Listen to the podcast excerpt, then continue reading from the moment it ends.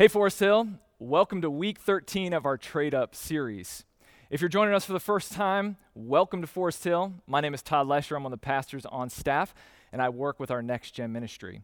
If you've been with us for the past 13 weeks, we're glad to be together. We miss you every single week, but thank you for joining us today. If you are joining with us and watching live online, then give me a fist bump in the comments below. I'm glad you're here too. Forest Hill is made up of six churches throughout the greater Charlotte area, and we exist for the purpose of building bridges that connect everyone to dynamic life in Christ. This is what the Trade Up series is all about. We believe that Jesus Christ is God and that following him is the best way to live. Not just because he was a good person or an inspirational teacher, we believe these things about Jesus because he rose from the dead. When you decide to follow Jesus, you are trading up your way of living and seeing the world with his way of living and seeing the world, which we would call a dynamic life.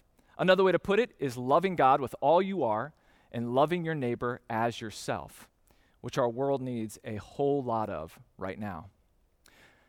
Before we get into it, here's a quick recap of our Trade Up series. We've been working through the life and ministry of Jesus through the biography of Mark, also known as the Gospel of Mark. It's one of four historical accounts of Jesus Matthew, Mark, Luke, and John in our New Testament sections of the Bible. Mark wasn't one of Jesus' 12 disciples, but he probably became a Jesus follower through one of the 12 disciples named Peter. We are reading a biography of Jesus through the pen of Mark and the eyes of Peter. Now, to the best of our understanding, Jesus did his public ministry for about three to three and a half years. And the way that Mark organized his gospel was chapters 1 through 10 are all about three years worth of Jesus' life. And then Mark chapters 11 through 16 contain one week worth of Jesus' life. That's where we are in Mark 13, right in the middle of the week leading up to Jesus' death on the cross. Two weeks ago, Jonathan talked about how Jesus wants to remove the things that get in the way of us living a dynamic life in Christ. And I love what he said. As a church, as followers of Jesus, we want to be bridge builders and barrier breakers so people can find dynamic life in Christ. And then last week, Mike gave a great message about how to grow in dynamic life with Christ through loving God and loving people. Today, we're going to talk about an apocalypse. We're going to start in verse 1 of Mark 13.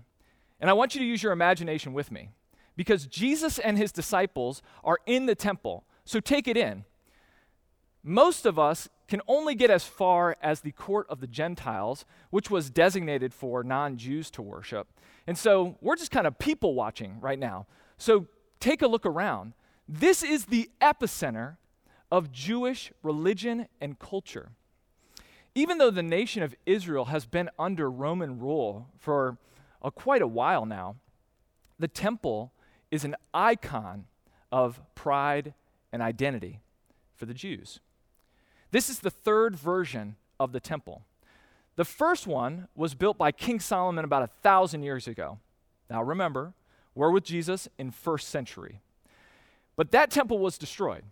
And so the second temple was built by Zerubbabel about 550 years ago. And then Herod the Great remodeled that one about 50 years ago. That's the one we're standing in. And it is incredible. If you look at it as a structure, the temple itself is 15 stories tall and it is made of stone. It is stone everywhere. How they got it up here is a mystery. Some of these stones weigh over 500 tons apiece. And this place is decorated in gold. I mean, Bruno Mars would have loved this place. It is 24 karat magic everywhere. But before we go off and start singing together, it looks like Jesus and his disciples are starting to leave the temple, and it sounds like they're just as impressed with the temple as we are. In Mark 13, verse 2, it says one of the disciples took out their first generation iPhone, to take a selfie with the temple, saying, Rabbi, this temple is incredible. Look at the amazing stonework. These buildings are unbelievable. Let me post this on the gram real quick. Chilling with Jesus. No big deal. Mm. Now, this is when things get a little awkward, and I think it would start to feel like time was standing still. Because the next thing that we hear is Jesus' response, to which he says, You see this incredible building? You see these spectacular stones? They're all coming down. Not one of them will remain. this is when you would cue the dramatic record scratch, a car would skid somewhere in the background, and a baby would be crying somewhere, and all our jaws would drop. I mean, Herod the Great built this temple to be indestructible. And Jesus just said it was going to fall? Now, imagine the conversations that took place between Mark 13, verse 2, and Mark 13, verse 3. Mark didn't record them, but what if it was just stunned silence? Maybe that's why Mark didn't record anything. Or it was shocked speculation. I like to think that the guys were like messing with each other and like, why did you have to take a selfie in the temple courts? You know you can't take your phone past the gates. Well, Mark didn't record, that, record this. The next thing we have is Jesus and his disciples have left the temple and now they're at the Mount, Mount, Olive, Mount of Olives and he's teaching them. This is where we're going to pick up the story. And if you're able, in reverence for the reading, please stand.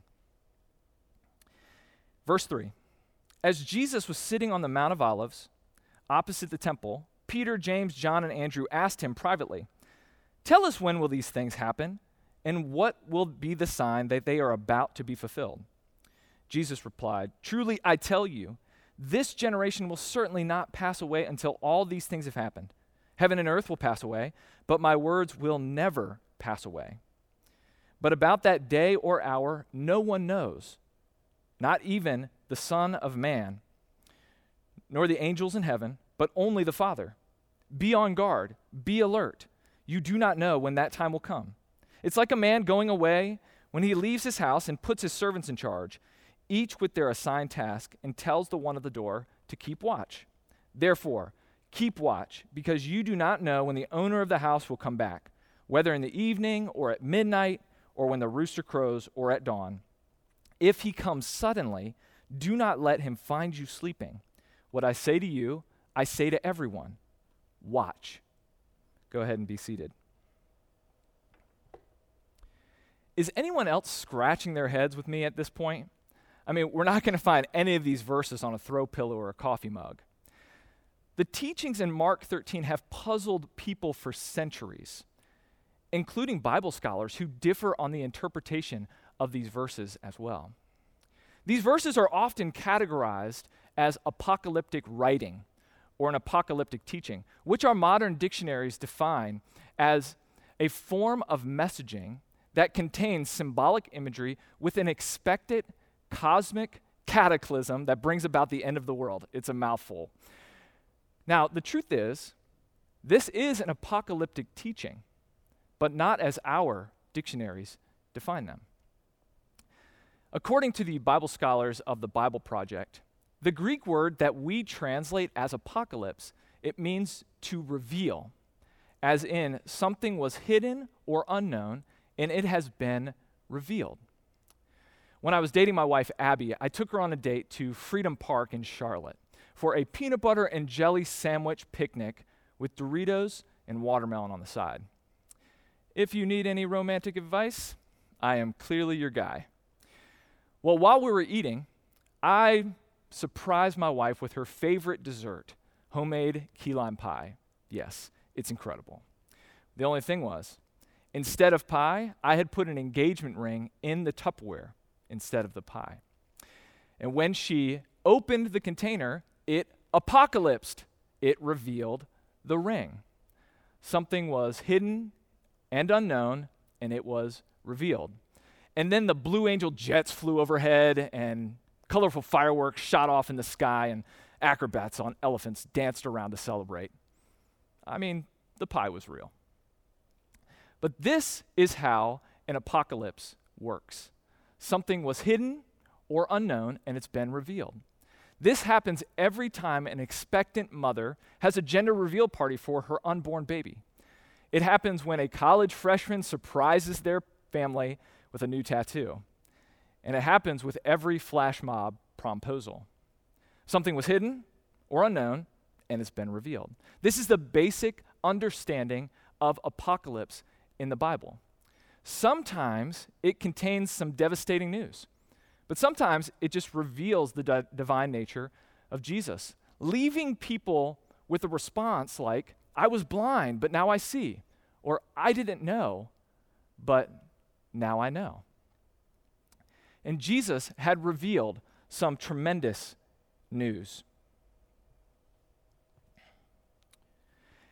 In Mark 13, Jesus is making an apocalyptic message that feels like it's about the end of the world, but it's actually just about the end of an era.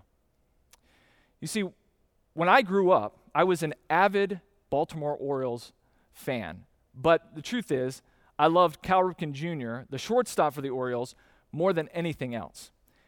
Cal Ripken played in 2,632 consecutive games, and then he retired from baseball in 2001.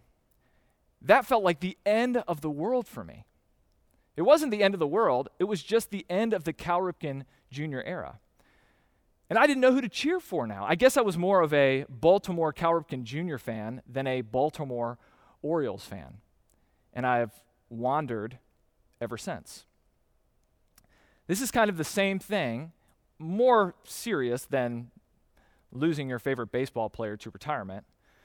When it came to Jesus' news about the destruction of the temple, it's easy to understand why Mark 13 comes across as a message about the end of the world.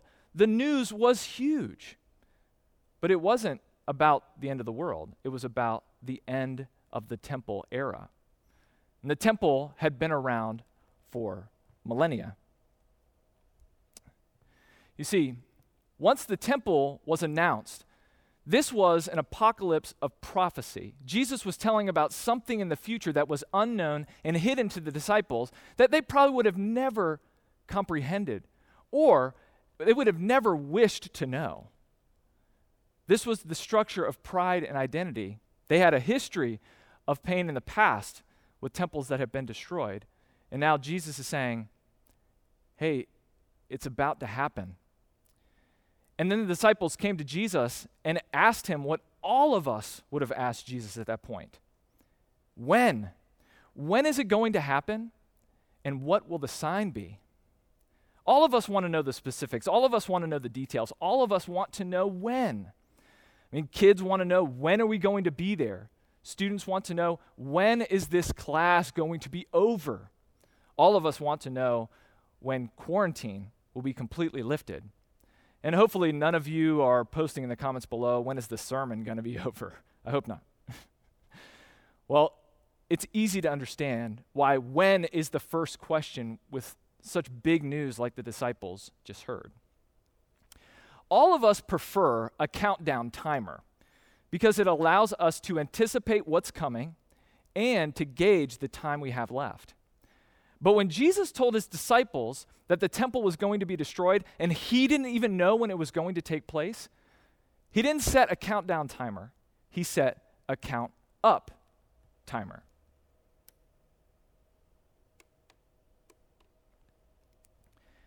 And this would have rattled everyone. You see, we all want to know when change is going to happen. That's our preference. But Jesus wanted his disciples to know what to do and how to live in the uncertainty and the unknown.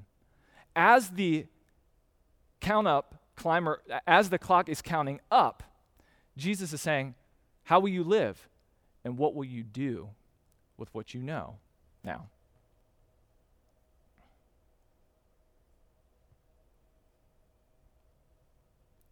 As Jesus went on with his teaching, it's, it's really hard to get our mind wrapped around it because we're in our century and trying to understand teachings from 2,000 years ago. And it can be a little disorienting, if we're honest, to make sense of everything that Jesus is saying. And his instructions included things like this Don't be deceived by false messiahs, don't be manipulated by the news, be on your guard for opposition, pray it doesn't happen during the winter, get your facts straight, be alert, keep watch, and stay awake. I think Jesus also said, Wash your hands, wear a mask, and wait six feet apart. Instead of giving them when it would happen, he's telling them what to do and how to live until it happens. When the destruction of the temple happened, it would have rattled everyone. And if the disciples were unprepared, they would have been caught off guard.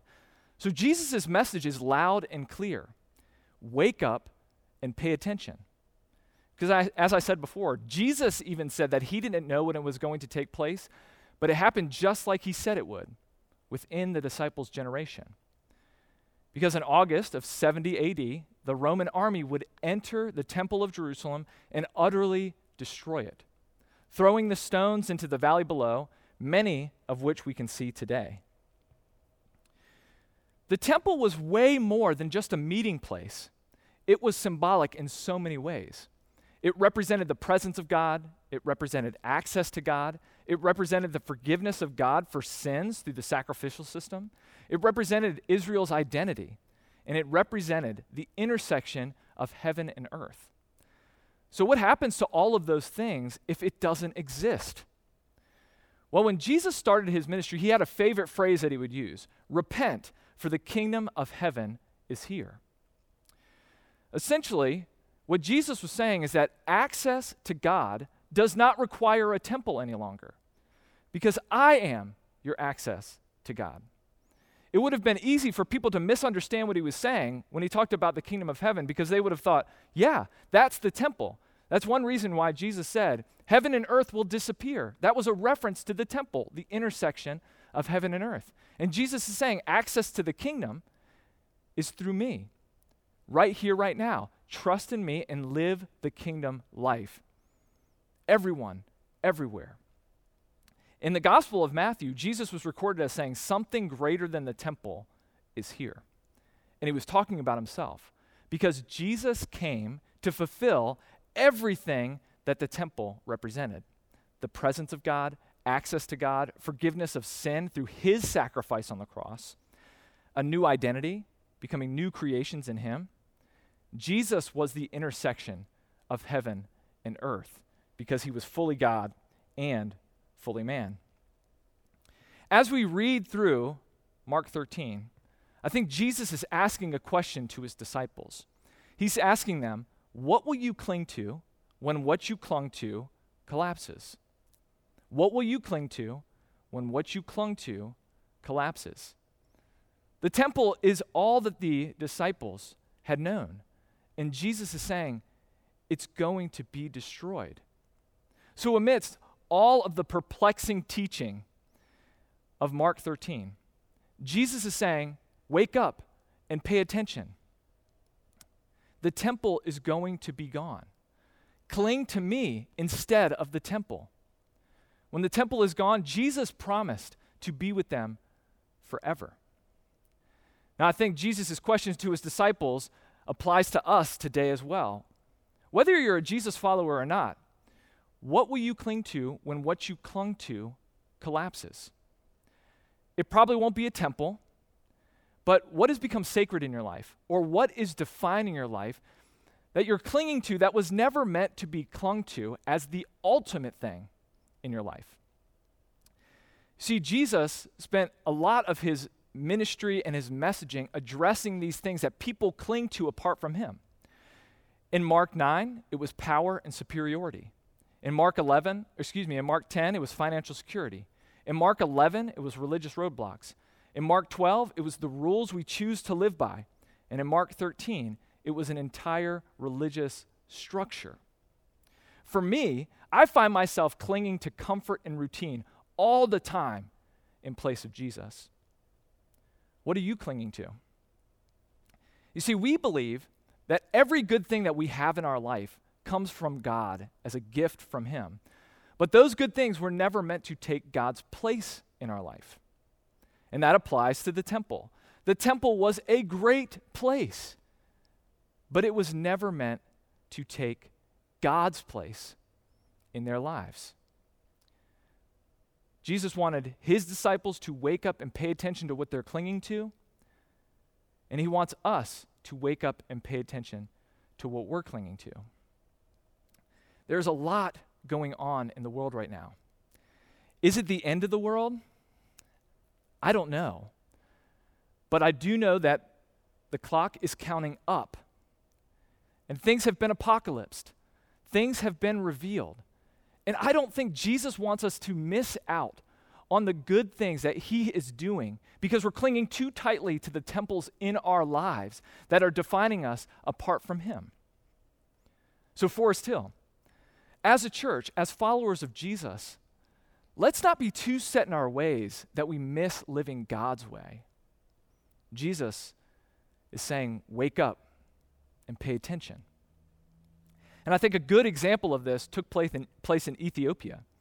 In April, religious groups were granted permission to broadcast public prayer services on primetime TV in response to COVID 19.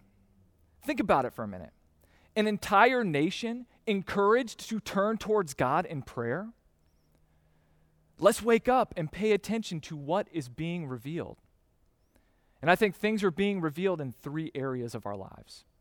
The first is let's wake up and pay attention to what God is doing in our personal lives. What are you clinging to apart from Jesus? And what does He want to do in your life right now?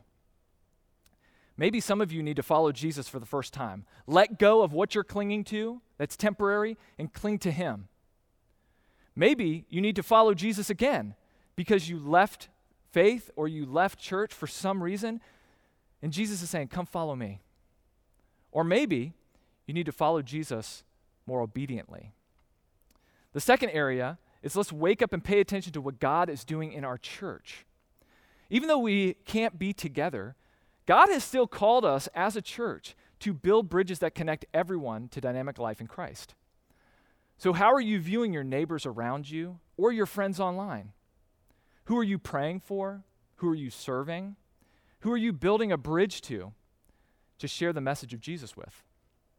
And then the third area is what is God, is to wake up and pay attention to what God is doing in our world. None of us could have ex- expected the extent to which COVID and quarantine would have affected us. But we have seen some incredible acts of generosity and sacrifice. So, how can we join Jesus in the good work being done? And then, in the face of racial injustice and inequality, how can we join Jesus in bringing the kingdom of heaven to earth online, in our conversations, in our homes, with our families, in our neighborhoods, and throughout greater Charlotte to confront racism and bring healing to our land, our nation, and our world. Let's wake up and live committed to Jesus, faithful with the calling that He has given Forest Hill, and compassionate towards all people. Let's wake up and trade up. Pray with me. Jesus we look to you for dynamic life, a life that transforms us from the inside out. It affects how we think, how we live, and our impact with one another and in our world. So I pray in response to this that we would see the things that we cling to, that were never meant to be clung to, and that they would, we would trade up for you because you will never let us down the things in our lives will collapse, but you never will. Thank you that we can put our hope, trust in your promise. And I pray that our church would respond by trading up, by waking up, by paying attention to the work that you're doing in our lives, in our church, and throughout our world. We want to be a part of it to follow you. In your name we pray. Amen.